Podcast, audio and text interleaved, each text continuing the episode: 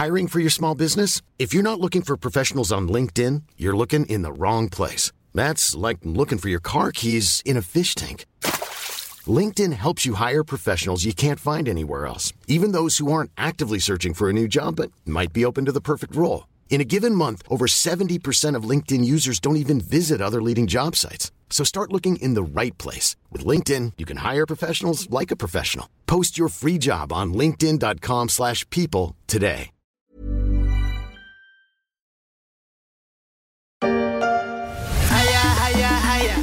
Haya, haya, haya. You know what it is. Haya, haya, haya.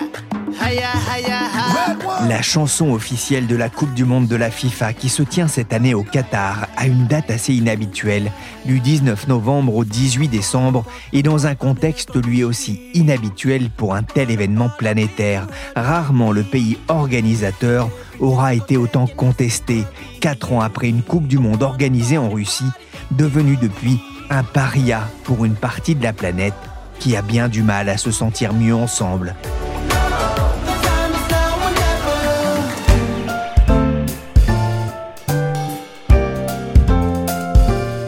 Je suis Pierrick Fay, vous écoutez La Story, le podcast d'actualité des Echos. Aujourd'hui, on file au Qatar, dont l'opération séduction passe aussi par le football, sport universel, mais une opération séduction qui n'a pour l'instant pas l'effet escompté, du moins en Europe.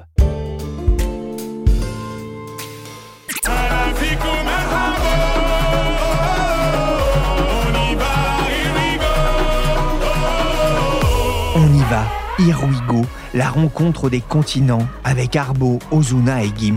Une Coupe du Monde, c'est une fête, surtout quand on gagne, comme la France en 2018. C'est la grande fête du football, mais aussi comme les Jeux Olympiques, un moment de fraternité autour du ballon rond.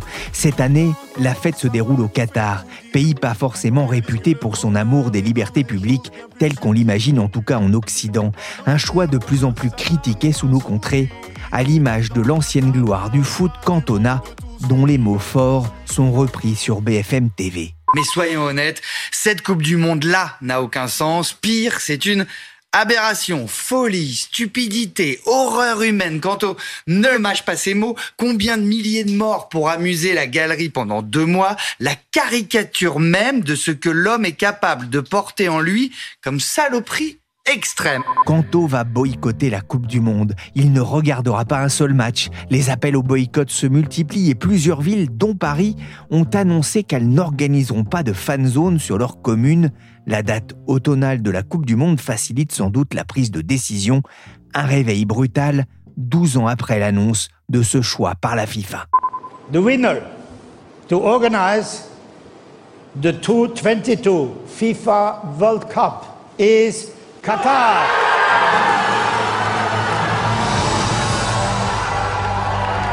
Bonjour Laura Maï Gaveriaux. Bonjour Pierrick. Vous êtes correspondante des Échos au Moyen-Orient. On s'en souvient, le choix du Qatar. En 2010, c'était un choix fort de la part de la FIFA. C'était un choix surprenant.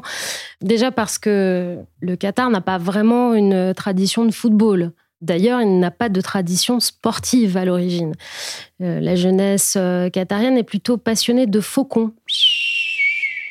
Ils aiment élever les faucons et ils aiment faire des démonstrations, des spectacles, des courses de faucons. Donc, vous voyez que c'est un sport très local. Mais finalement, quand on est arrivé avec ce projet et on a dit à cette jeunesse qatarienne « vous allez vous mettre au sport », c'était quand même une rupture culturelle. Donc, premièrement. Deuxièmement, il n'y avait pas les installations, évidemment, prêtes pour accueillir cet événement. Alors, on va dire que l'intérêt d'organiser une Coupe du Monde ou des Jeux Olympiques, c'est précisément de développer les infrastructures. Mais la particularité quand même du Qatar, c'est que c'est un très petit pays avec une très petite population, bien évidemment.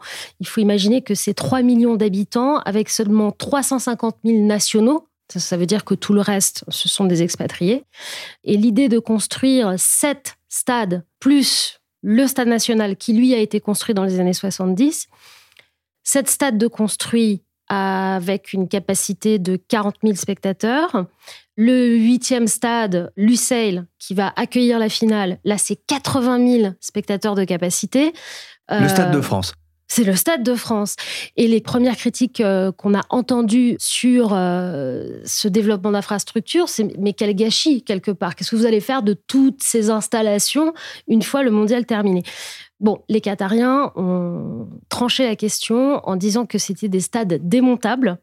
Donc, le stade de Lusail, à la fin, ne fera plus que 20 000, je crois, de capacité. Et toutes ces installations vont être certaines réutilisées pour construire Lusail, donc cette ville nouvelle qui pousse à l'occasion du mondial à côté de Doha. Et le reste va être offert à des pays africains. Alors, on ne sait pas encore lesquels et selon quels critères ils vont être sélectionnés. Mais bien évidemment, il y a une espèce de soft power de l'action de charité que pratique le Qatar et qui va de pair avec ce soft power du sport. Donc, un choix totalement surprenant et même choquant pour certains, puisque, Pierrick, vous le savez, cette Coupe du Monde est entourée d'un voile de sulfure. On soupçonne de grosses commission et même de la corruption au sein de la FIFA. Donc, dès le départ, c'est une édition, cette 22e édition, qui a été polémique. Un clip vidéo de plus de 3 minutes pour critiquer ouvertement le Qatar. L'équipe nationale de football d'Australie est devenue jeudi la première formation à prendre la parole publiquement. L'objectif ? Dénoncer le non-respect des droits humains qui ont accompagné l'organisation de la Coupe du Monde de football. On le voit, il y a une question d'image qui est importante déjà pour le Qatar. Il y a de nombreux appels au boycott, difficile d'y échapper, mais aussi des critiques émanant de certaines équipes, comme l'Australie ou le Danemark, qui portera un maillot noir. Pour quelles raisons l'événement est-il aussi contesté ? Alors, il y a 12 ans, lorsque la Coupe du Monde a été attribuée au Qatar, l'environnement n'était pas encore une priorité dans le débat public comme elle l'est devenue aujourd'hui. Mais les quelques critiques qui déjà commençaient à se faire entendre pointaient l'aberration d'organiser des matchs de football dans des stades climatisés parce que dès le départ, le Qatar a présenté un projet qui comprenait ces stades ouverts avec des systèmes de climatisation. Effectivement, ça c'est une critique qu'on a entendue tout de suite.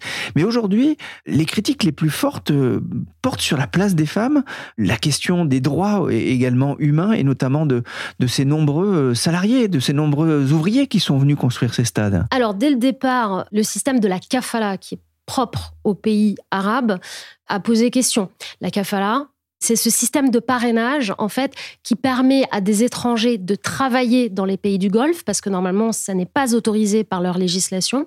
Mais en fait, de parrainage, quand on parle avec des ouvriers du continent indien, parce que c'est la principale provenance de cette main-d'œuvre, beaucoup vous explique qu'il s'agit d'asservissement parce que vous êtes limité dans vos déplacements.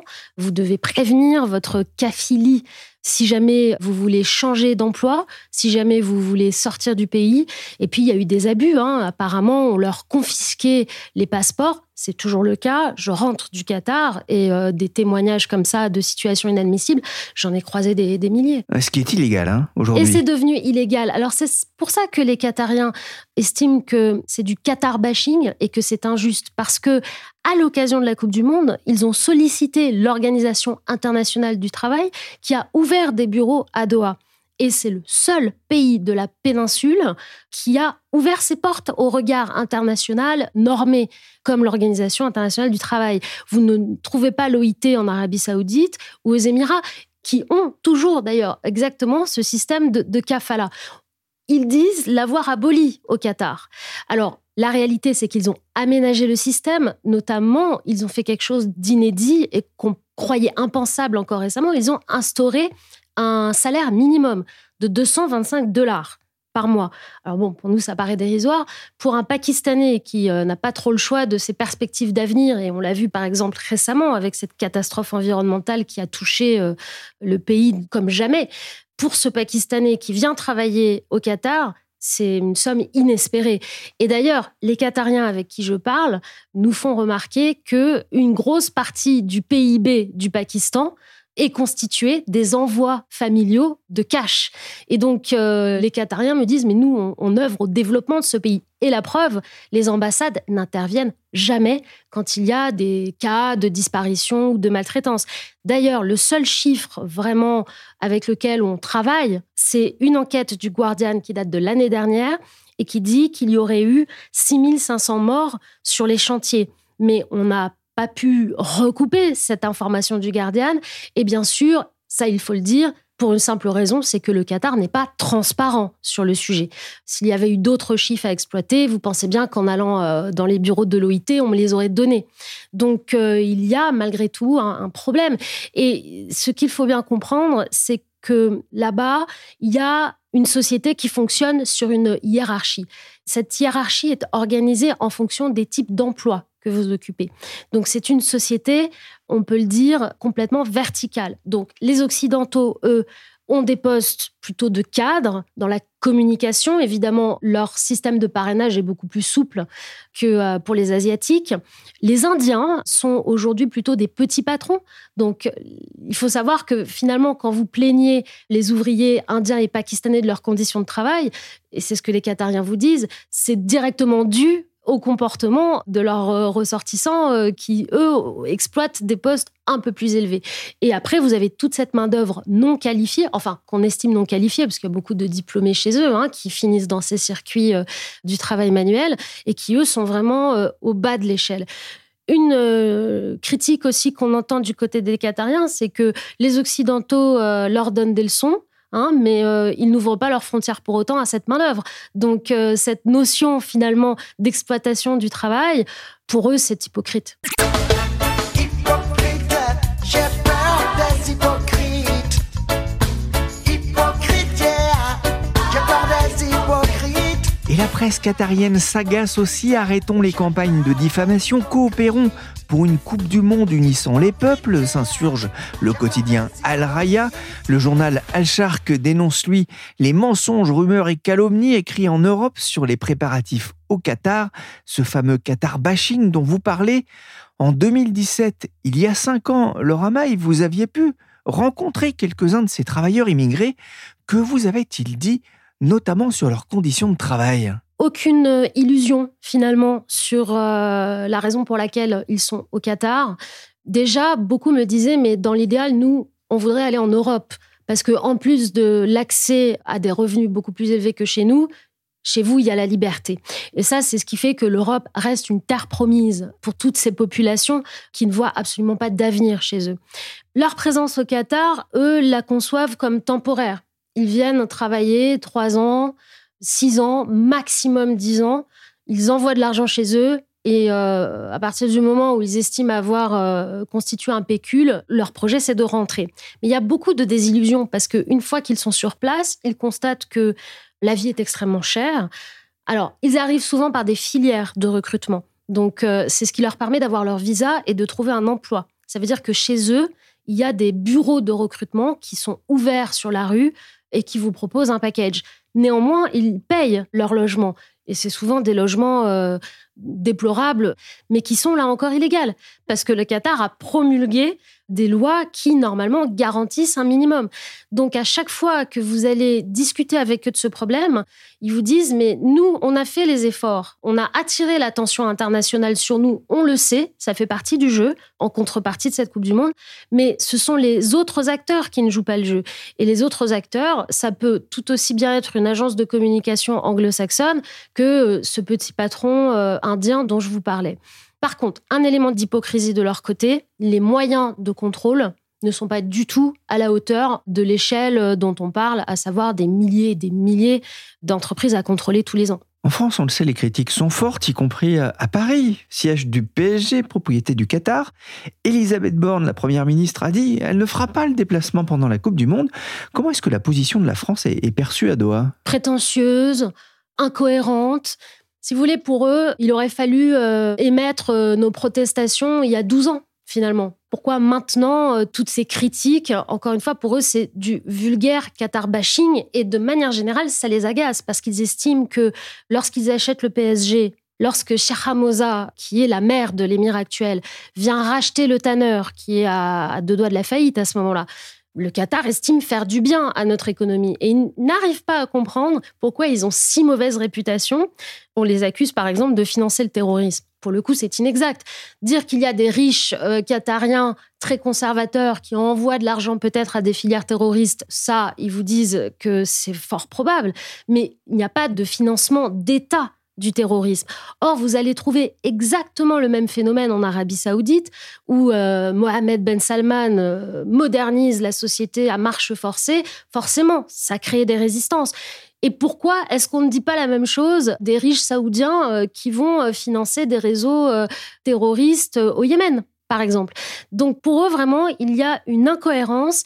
Et d'ailleurs, à l'Organisation internationale du travail, on m'a fait comprendre que la France ratait le coche en exprimant ce genre de critiques qu'ils estiment très malvenues, parce que l'Organisation internationale du travail va chercher, par exemple, Pôle emploi pour sa compétence dans la mise en place de droits sociaux, comme un consultant, quelque part, pour mettre en place des droits sociaux au Qatar. Mais vous pensez bien que les diplomates français qui vont débarquer pendant la Coupe du Monde ne vont pas être très bien accueillis si jamais ils mettent ce genre de dossier sur la table après les polémiques qui ont agité nos médias. Donc effectivement, c'est pour eux, si vous voulez, la diplomatie arabe, qui est toujours une diplomatie de la discrétion, de la politesse, où on ménage les gens avant de parler des problèmes. Bon, ce genre de démarche frontale, ils ne le comprennent pas du tout.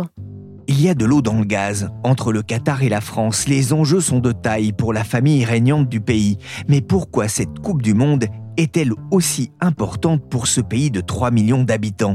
C'est la question que j'ai posée à Jean-Baptiste Guégan, auteur de Géopolitique du sport, une autre explication du monde chez Bréal Studirama. La Coupe du Monde, c'est finalement la cerise sur le gâteau d'une stratégie qui a aujourd'hui plus de 20 ans. C'est une stratégie qui repose sur une ambition par le sport, celle de faire connaître et reconnaître le Qatar et de l'inscrire finalement sur la carte du monde. Aujourd'hui, cette Coupe du Monde, c'est la concrétisation d'une stratégie qui a mobilisé plusieurs centaines de milliards de dollars et qui a transformé à la fois le Qatar et la perception qu'on en avait.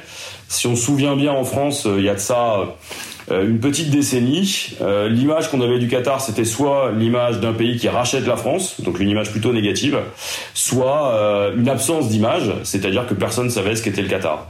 10 ans plus tard, avec cette Coupe du Monde, le PSG et tous les investissements qu'ils ont fait dans le sport, on sait ce qu'est le Qatar, on connaît ses représentations, on a des images de Doha et on est capable de l'inscrire sur la carte du monde. Et ça, c'est véritablement ce que le petit émirat du Golfe recherchait. Le football, c'est aussi une façon de se démarquer face à ses puissants voisins, et je pense notamment à l'Arabie Saoudite qui tient à son leadership sur cette partie du monde arabe. Alors effectivement, le football, c'est d'abord le premier sport mondial en termes de visibilité, c'est le premier sport mondial finalement en termes de médiatisation. On estime qu'une Coupe du Monde, en tout cas une finale de Coupe du Monde, ça touche la moitié de l'humanité. Donc si vous investissez dans le football, vous investissez dans le premier des sports. Et le Qatar l'a fait justement pour se différencier de ses voisins. Alors ce qui est quand même assez drôle, parce que si on se rappelle de l'Arabie Saoudite, ça a longtemps été la puissance footballistique dominante de la région. Et aujourd'hui, c'est le Qatar qui apparaît devant, même en termes de résultats pour sa sélection nationale. Et ça a été finalement un élément de différenciation, un élément d'affirmation et un élément aussi de cohésion nationale. On se souvient par exemple qu'au moment du blocus qu'a eu à souffrir le Qatar entre 2017 et 2021, on a eu une victoire de la sélection nationale qatarienne aux Émirats Arabes Unis dans le cadre de la Coupe d'Asie des Nations 2019. Et ça a entraîné finalement un vrai mouvement autour de l'équipe nationale et autour de la figure de Tamim Al Thani, l'émir, avec la diffusion de ce fameux portrait qu'on voit encore aujourd'hui à Doha. Ça a été un vrai élément de cohésion, de nation building.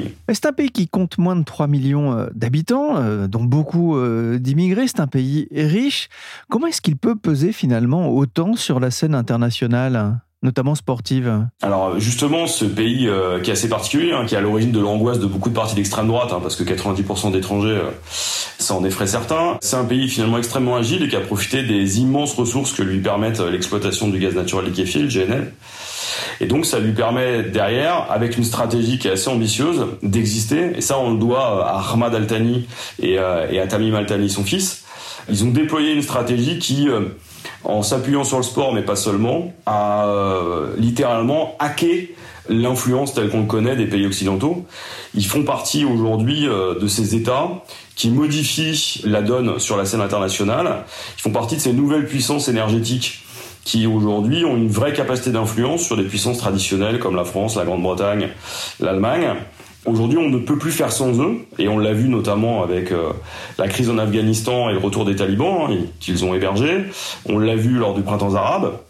Le Qatar aujourd'hui a su, avec ses immenses ressources, être capable de développer une diplomatie dans le sport, mais pas seulement, d'influence, qui lui permet d'être extrêmement présent et réactif, alors qu'ils sont que 200 000. Il y a une comparaison historique qui, à mon avis, est assez efficace. Ça ressemble beaucoup à Athènes au 5e siècle avant Jésus-Christ, au moment où, par son organisation même, la cité-État, alors qu'elle est composée aussi de 90% d'étrangers, de gens qui n'ont pas de droit, arrive à déployer sa puissance sur le bassin méditerranéen. Et là, en l'occurrence, le Qatar, c'est ça, dans un environnement encore plus complexe, avec l'Arabie Saoudite, l'Iran, la concurrence frontale des Émirats Arabes Unis. On est face à un État qui a réussi à montrer qu'il existait, montrer qu'il était capable de rester souverain et indépendant dans un contexte où tout le monde voulait le voir tomber. Et ça, aujourd'hui, c'est une réussite. Alors par contre, cette réussite, elle s'est faite aussi avec une politique d'influence qui n'a finalement lésiné sur aucun moyen et sur aucune modalité. Quel impact les appels au boycott peuvent-ils avoir sur le pays ? Alors, le boycott, d'abord, c'est une stratégie qui consiste à ne pas considérer l'autre et à empêcher une relation avec l'autre. Et donc, le boycott, c'est une manière de dire « je ne veux pas vous voir, je n'accepte pas votre invitation, et donc je ne vous considère pas ». Donc, le problème du boycott, c'est qu'en relation internationale, c'est la politique de la chaise vide, et ça ne permet pas de négociation, ça ne permet pas de lien diplomatique qui permet de faire avancer les causes, ou en tout cas de connaître la représentation de l'autre.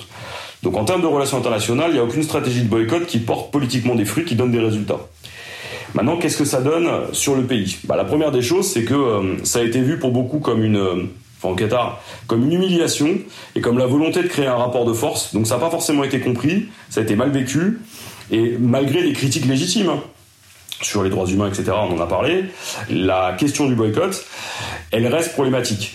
La logique du boycott, elle consiste à vouloir laisser le Qatar là où il est et à laisser surtout beaucoup de nos représentations s'imposer. Concrètement, le boycott impose finalement une vision du monde qui serait une vision qui est très européano-centrée, parce que ça vient finalement d'Occident, et qui a tendance à pas voir la réalité de ce qu'elle est devenue le Qatar aujourd'hui.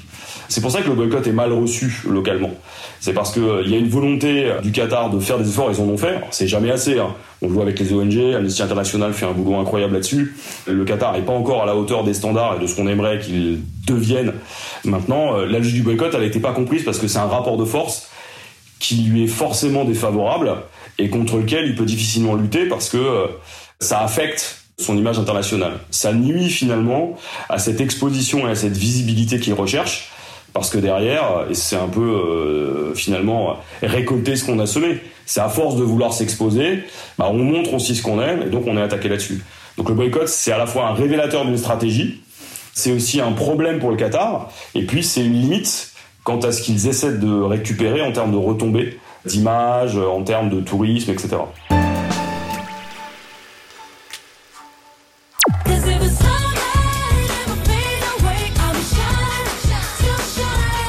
Musique de la publicité du Qatar en vue de la Coupe du Monde, bien plus qu'un monde à découvrir.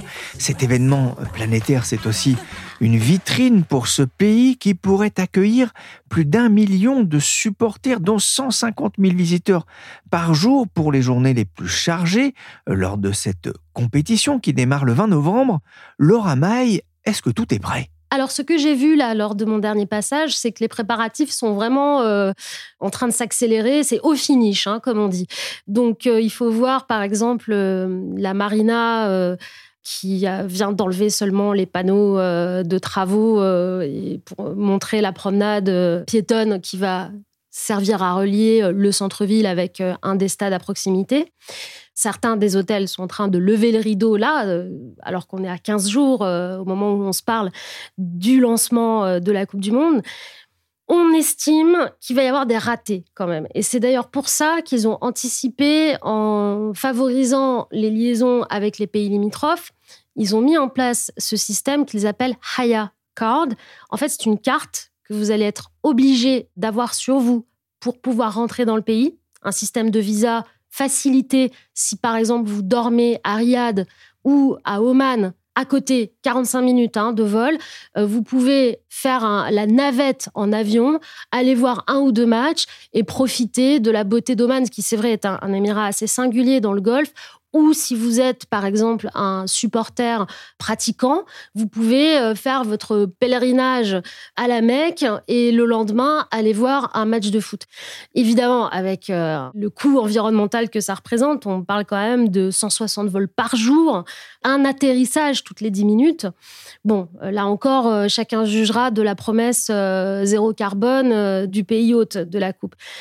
J'ai appris que certains supporters qui avaient réservé à Doha se sont vus expliquer, sans vraiment d'alternative propre, qu'en fait, ils allaient dormir ailleurs, qu'en fait, ils allaient dormir, par exemple, aux Émirats.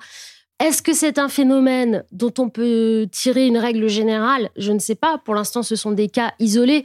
Finalement, le bilan, on va le tirer à la fin du mondial. Également, beaucoup d'inquiétudes du côté des taxis, du côté des VTC. Tous m'ont dit, mais comment ils vont faire pour gérer un tel trafic dans un si petit espace ? Là encore, on verra bien. Si vous voulez, les fonds sont illimités. Donc, à partir du moment où ils se fixent un objectif, souvent, ils l'atteignent. Et j'ai cru comprendre que vous aviez décidé de passer la Coupe du Monde ailleurs, c'est ça ? Pierrick, vous révélez que je suis une mauvaise correspondante locale puisque je m'enfuis. Mais oui, pourquoi ? Parce que je connais plein d'expatriés français qui vont faire exactement la même chose que moi, parce qu'on le voit déjà, le trafic aux aéroports est complètement dingue. Et puis, autant le pays va se préparer, mais est-ce que les supporters sont prêts ? Moi, j'ai vu quand même, à 50 jours du lancement, des Anglais qui débarquaient pour faire des visites guidées des stades et avoir la chance d'accéder à certaines installations, qui n'étaient pas du tout au courant qu'on ne peut pas faire entrer d'alcool dans le pays. Donc, ça crée des bouchons de congestion à l'aéroport parce qu'aux douanes, ils vous vident les valises de tout ce qui est illicite. Donc, je pense que ça va être un moment assez amusant. Je pense qu'il faut le prendre comme ça, un moment amusant de confrontation des cultures. Ça m'est déjà arrivé de devoir vider une demi-bouteille de Vitel, de Volvic, désolé pour la marque, mais avant de prendre l'avion, parce que j'avais ça dans mon sac, j'essaierai pas avec une bouteille de vodka, en tout cas, c'est sûr. J'ai vu passer une publicité Ikea dans les Émirats, à Dubaï. Faites de la place au foot dans votre salon. On y voit 5 personnes supportant leur équipe devant la télévision. 5 bonhommes, 5 hommes. Laura Maï, je sais que vous êtes amatrice de foot, surtout de foot anglais, personne n'est parfait. Cette Coupe du Monde au Qatar, ce sera une Coupe du Monde pour les hommes ? Vous êtes dur, Pierrick. On a de grands espoirs pour la sélection anglaise cette année. Là, pour le coup, il faut quand même convenir qu'il y a du Qatar bashing. Parce que ce genre de publicité, clairement, elle ne s'adresse pas aux supporters occidentaux qui vont venir pour la Coupe du Monde. D'ailleurs, là encore, ce qu'on entend quand on parle avec les Qatariens, c'est que c'est très égocentrique de la part de l'Occident d'imaginer que cette Coupe du Monde s'adresse à eux. C'est le 2e événement sportif le plus suivi au monde.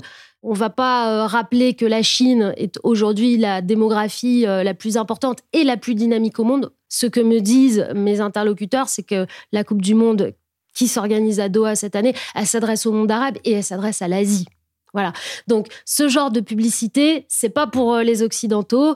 Ikea, c'est une des marques qui fait rêver un petit peu la classe moyenne arabe parce que c'est l'accès à des, exactement comme nous, à du mobilier pas cher, tendance, qu'on peut monter facilement. Mais là, ce que ne savent pas les gens qui ne viennent pas au Qatar, c'est que ça fait longtemps que l'alcool est autorisé. Alors, contrôlé, mais il faut quand même aller dans un bar d'hôtel le dimanche pour le brunch et voir quand même les flots d'alcool qui sont déversés lorsque c'est le week-end. Donc, et puis, il faut voir aussi les jeunes femmes qui sortent des soirées à 4 heures du matin avec des mini-shorts que même moi, je ne porterais pas en France. Donc, vraiment, je pense que pour ce qui concerne la libéralité des mœurs, les supporters trouveront leur compte, avec une avancée notable, c'est que les LGBT auront un peu de tolérance en matière d'exposition pendant la Coupe du Monde. Est-ce que cette tolérance va perdurer après la Coupe du Monde ? C'est ça, en fait, qu'il faudra aller voir, je pense, pour nous, journalistes, retourner au Qatar au mois de janvier, au mois de février, pour voir ce qu'il en est des avancées concrètes en matière de droits humains. Merci Laura Maï Gaveriaux, correspondante des Echos au Moyen-Orient. Laura Maï qui est déjà repartie sur le terrain vers la Corne de l'Afrique, à lire bientôt dans les Echos et sur lesechos.fr. Merci à Jean-Baptiste Guégan, auteur de Géopolitique du sport, une autre explication du monde chez Bréal Studirama, auteur également avec Lucas Aubin de l'Atlas Géopolitique du sport aux éditions Autrement. La Story s'est terminée pour aujourd'hui. Cet épisode a été réalisé par Willy Ganne, chargé de production et d'édition Michèle Warnet. Abonnez-vous pour ne manquer aucun épisode.